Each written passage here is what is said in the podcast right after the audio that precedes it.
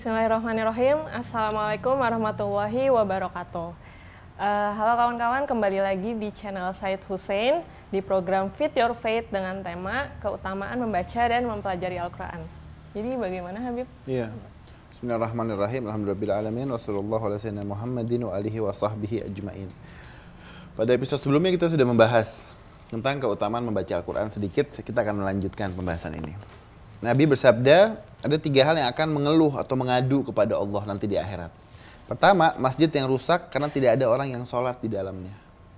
Masjid orang itu lebih senang datang ke masjid yang bagus. Masjid yang rusak, orang nggak mau datang.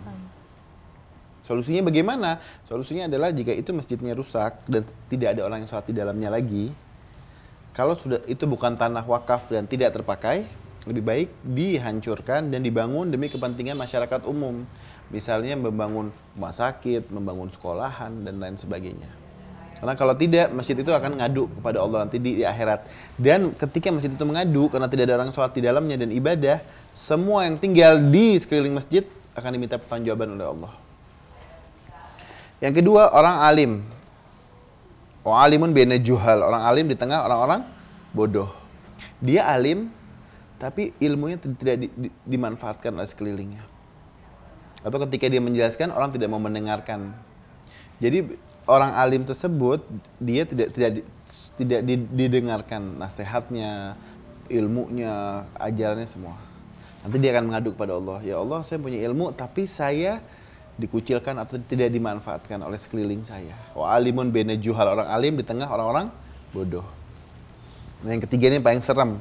Al-Quran yang dipajang penuh debu, dengan debu karena tidak ada yang membaca. Jadi Qurannya cuma apa? Cuma dipajang.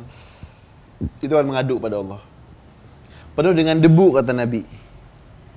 Alai wakat Qad waqa alaihi alaihi alaihi gubar. Banyak debu. Ya kan sekarang kalau itu yang dibaca nggak mungkin berdebu. Tapi kalau cuma ditaruh pasti berdebu. Jadi solusinya bagaimana? Kalau Anda punya Al-Quran banyak, tapi dibacanya itu setiap kalau misalnya ada tadarusan, ada momen nggak apa-apa kita simpan. Tapi kalau misalnya nggak pernah dibaca, lebih baik di mana? Disumbangkan, didonasikan ke masjid atau ke pesantren atau ke tempat-tempat yang Quran itu jadi bermanfaat. Kalau nggak dia akan mengadu kepada Allah. Quran yang dipajang penuh dengan debu nggak pernah dibaca. Meja pajangan doang.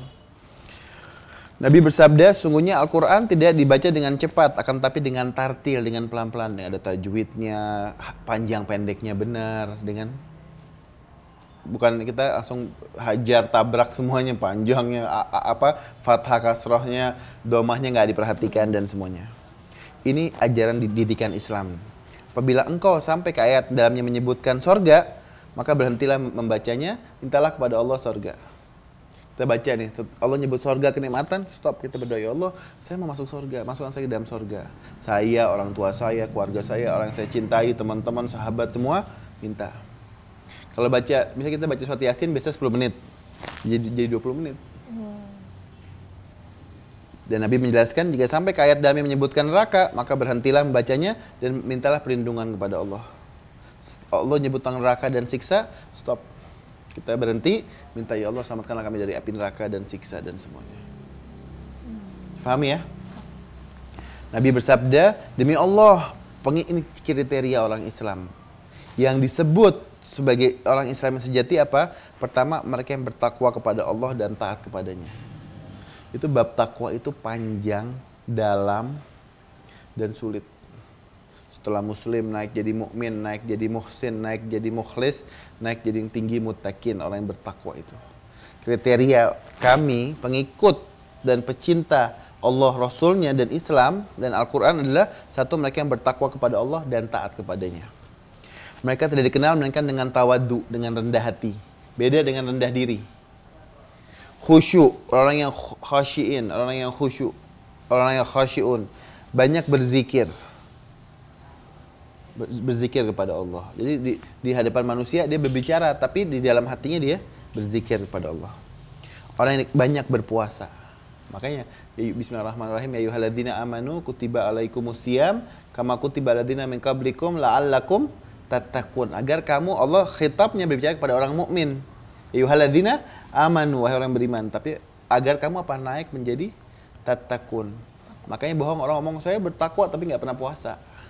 Makanya bertakwa itu puasa wajib dan puasa sunnah. Banyak berpuasa, banyak salat, yang wajibnya, yang sunnahnya dan lain sebagainya. Memperhatikan tetangga yang fakir dan miskin. Memperhatikan orang yang memiliki hutang. Memperhatikan para yatim, berbicara yang jujur, menjaga lisan di hadapan manusia kecuali untuk kebaikan. Saya marah, negor karena untuk kebaikan. Makanya ada hadis, kalau dengan cara halus tidak bisa merubah orang menjadi baik, maka kekerasan adalah kehalusan. Untuk kita keras untuk kebaikan.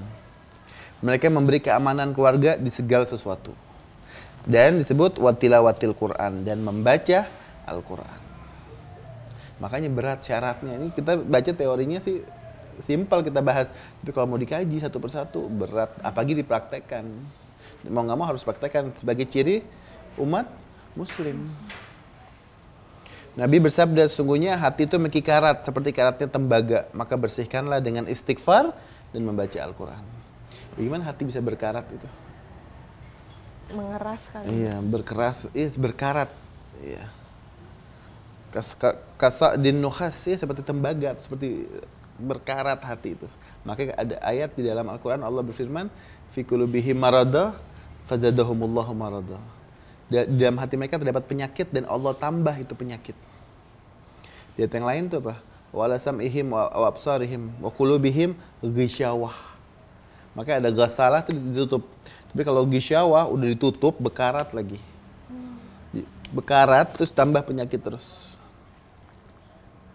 Bisa berkarat hati itu. Maka apa? Bersihkanlah dengan istighfar dan membaca Al-Quran. Dalam hadis lain, Nabi bersabda dengan mempelajari Al-Quran dan mengingat kematian.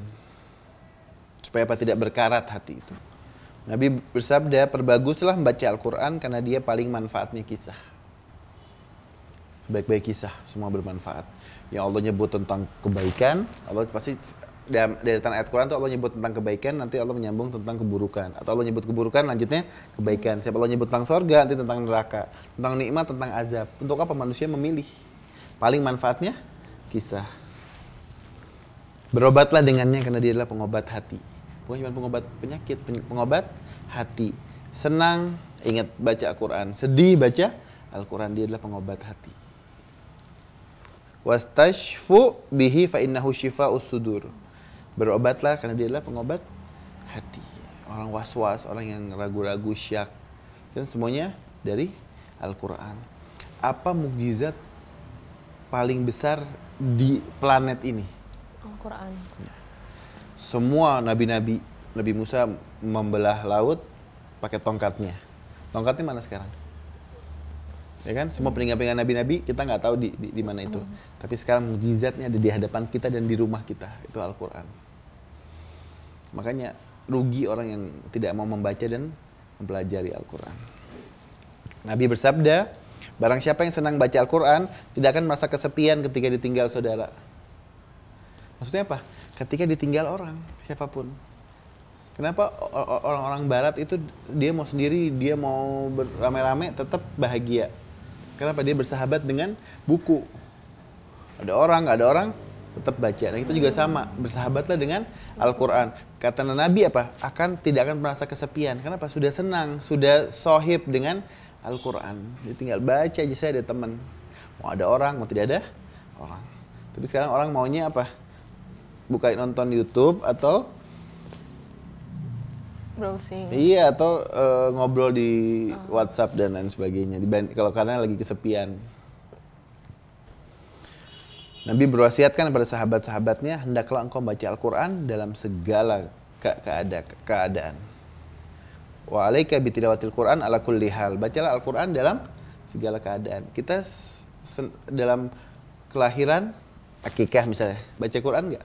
Baca. Pernikahan? Baca. Kematian? Jelas baca ya. Ulang tahun? Mm, enggak ya biasanya. Biasanya enggak. Hmm. Ya makanya sini Nabi bilang apa ala kulli hal dalam segala keadaan baca.